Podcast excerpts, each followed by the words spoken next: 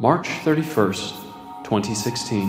Hey everybody, welcome to the Machination Log. This is David, uh, and as as true a return to form as we can have, I've got Ryan Riley across from me. Machination Log Classic Edition. Classic indeed, uh, but for an entirely new format. I know. We're going to be talking about exactly the same thing, just hopefully in a more timely fashion. Wonderful. Yeah. Um. So Ryan, how has your week been? It's been a bitch. How's your week been? It has been bitch-like. All right, good. Well you, well, you started off with a bitch weekend, right? You had a extended work hour session. Yeah, no, I had a and- surprise. I had a three day surprise there, and by three days I mean I had three days to prepare to have two days straight to work. But uh, that's the hazard of the job, and that has not slowed all that much Right. over the week.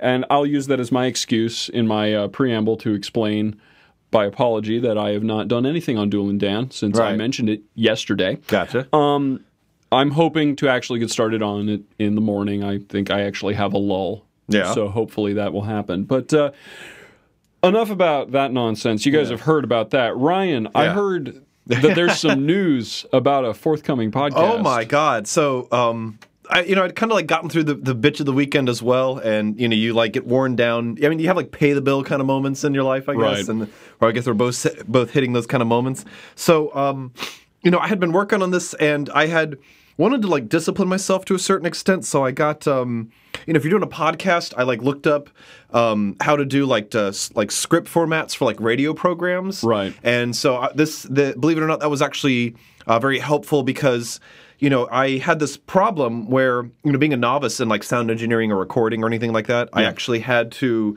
um, when I'd actually begun to kind of construct episodes. Um, you know, talking about knowing not knowing what the hell you're doing. Uh, I was like trying to on the fly kind of piece things together, and I got one like preliminary podcast put together where I had like sound recordings off of like YouTube's YouTube and thing like that, uh, YouTube videos so that I could like interject them as examples that I was trying to highlight. And um, but it it was problematic because then once again I kind of hit a brick wall where I was like, where do I go from here? Um, I can't go through this like research and discovery period every single time. Yeah. Where do I put them in? What t- when do I want? And so like you know finding a script format was actually very helpful in terms of being able to like you know go through the half has half has half-assed experience of like getting this thing out there and then being able to say okay now can i formalize this and make it reproducible How much of your skeleton is stolen from other people?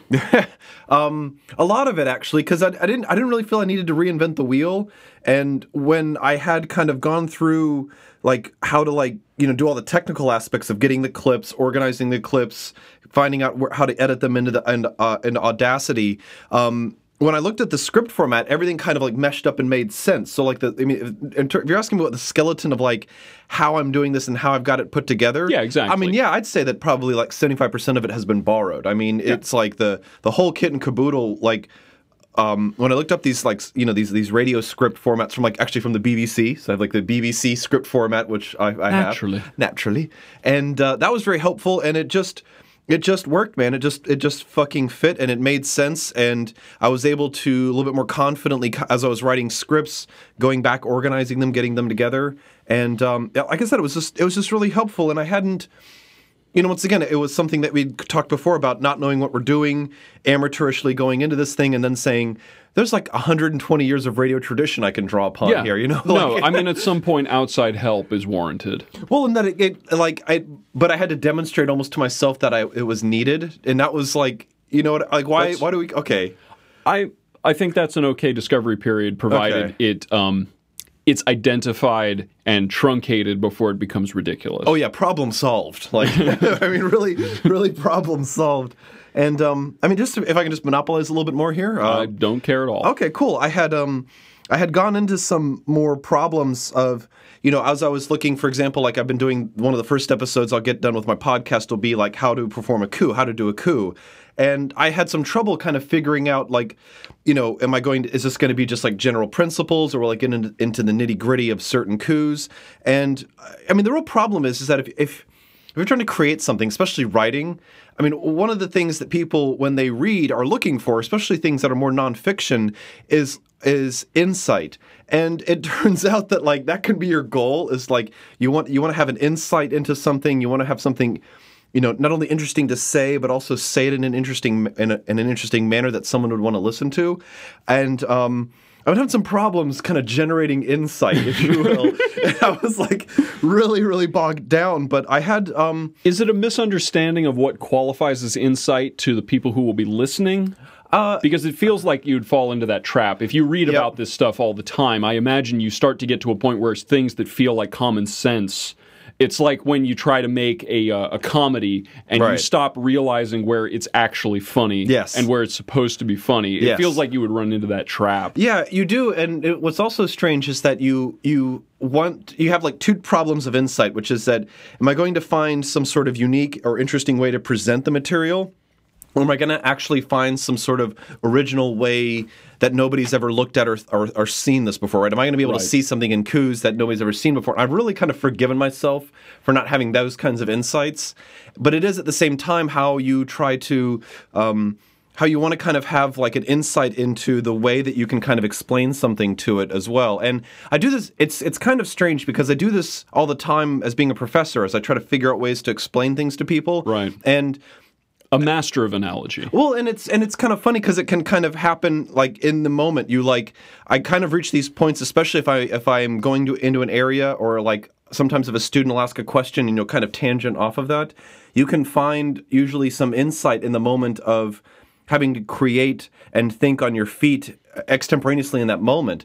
And the, the strange thing is, is like how do you I mean, how are you able to co- continually put yourself in a moment where you're creating and thinking on your feet? You know, you're, you're, you're putting yourself out there. Yeah. And if I'm performing in the classroom, it's a little bit easier because it's like my job and I do it. And sometimes it happens even when I don't intend it to. Sure. But when you're like sitting alone in front of a blank screen, the only way to get there is by like just writing.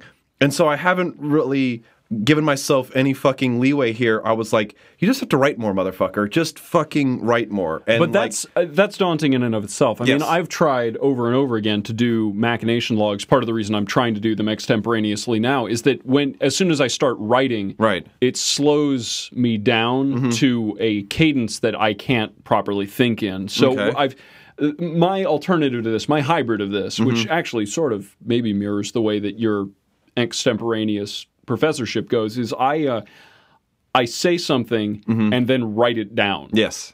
I basically dictate my own words to me. Right.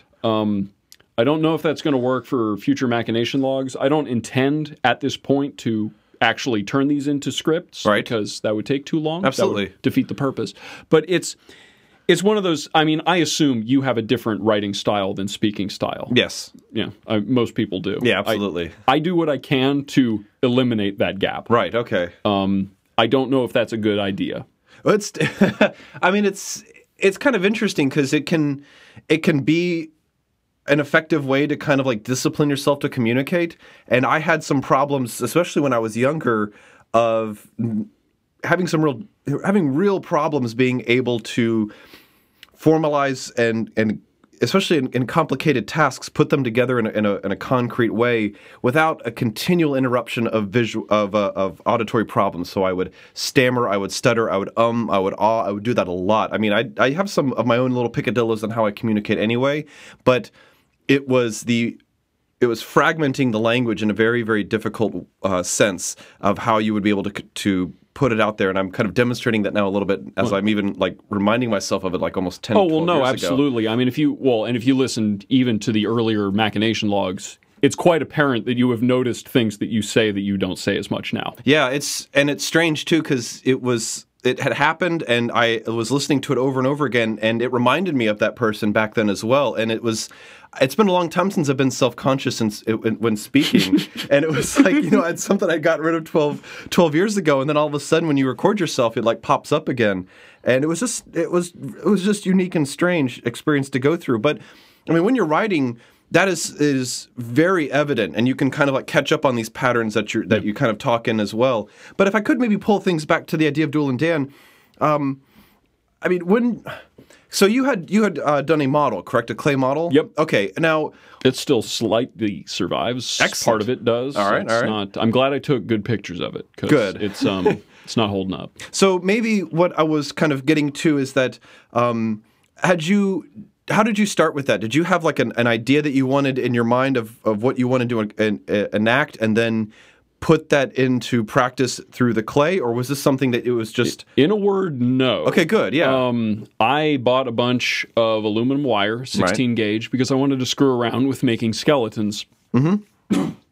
I didn't actually intend to make this the next stage of Stand and Dan, though I knew that was a possibility. I basically just wound two humanoid looking skeletons into dumb poses, Right. which I was going to use as filler, as B roll in a different video that ended up Mm-hmm. eventually becoming Duel and Dan. So I then put clay on top of that Right. and decided that was a perfectly reasonable way to produce the next stage. For those who are unfamiliar, Duel and Dan is stage two Right. in a project to create a moldless statue, um, Mm-hmm. which normally what you do when you want to make a statue with any amount of detail, you cast it in, or you don't cast it, but you mold it in clay, you cover that in silicone, Mm-hmm. you cask that silicone so that it's rigid, you take the clay out, and then you fill you backfill where the clay was with Mm-hmm. whatever medium you want it to be made out of cement or resin etc Gotcha. but that's really expensive because silicone especially at the scales we're talking about Mm-hmm. a gallon of silic- of decent silicone costs $200 Excuse me, say that again, please.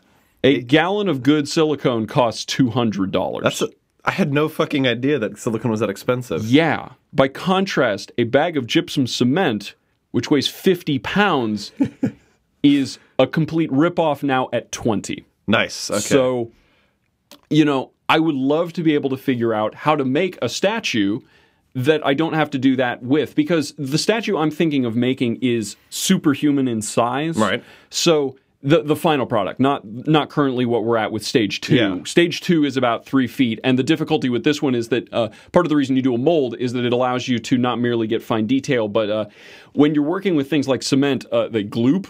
Yes. Which makes it really problematic, even if you can sculpt it, which thankfully it seems like you can with Ultracal. Mm-hmm. Um, it, Duel Dan has an anuboid figure leaning over a cat, and Right. the problem is that barely wanted to stay still with wire in it. Right, okay. So we're gonna it's going to be an adventure figuring out how to make that work. But if I can get that to work, Mm-hmm.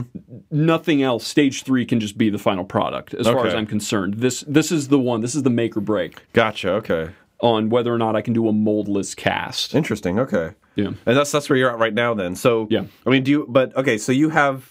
So rather than starting off with an idea of what you wanted Duel and Dan to look like initially, you allowed yourself to kind of, you know, if, in a sense, improvise something. It felt good. It, looked good. puddled, it was like yeah, well, it it puddled together. its way into a role. Essentially, Right. I was making something. I was I was just screwing around. I was Mm-hmm. in the basic research development phase on just making skeletons because that's not something I normally do. right. Um, and then you know puddle phenomenon. This just happens to fit another thing. So I just I combined them. Yeah, absolutely. Yeah.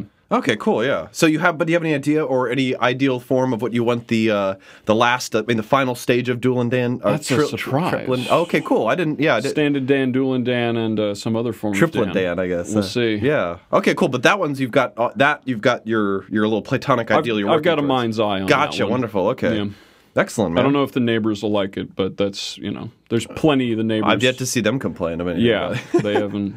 I think I know one of them. Jeff, I think's one of the guys. I think so, yeah. yeah, that sounds right. that sounds like a neighbor. That sounds like a neighbor name. It is, Jeff. and they're renters, so they have no authority here. Oh, wonderful. All right.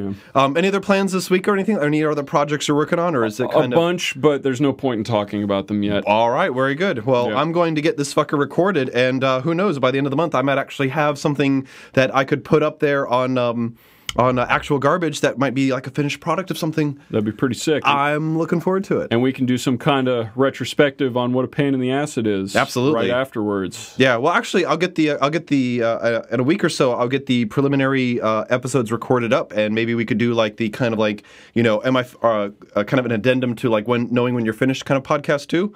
Uh, but also maybe the finer points of critiquing other people's work as well, just as a general idea, which uh, I could both I could both do on air or off air. So, um, Yeah.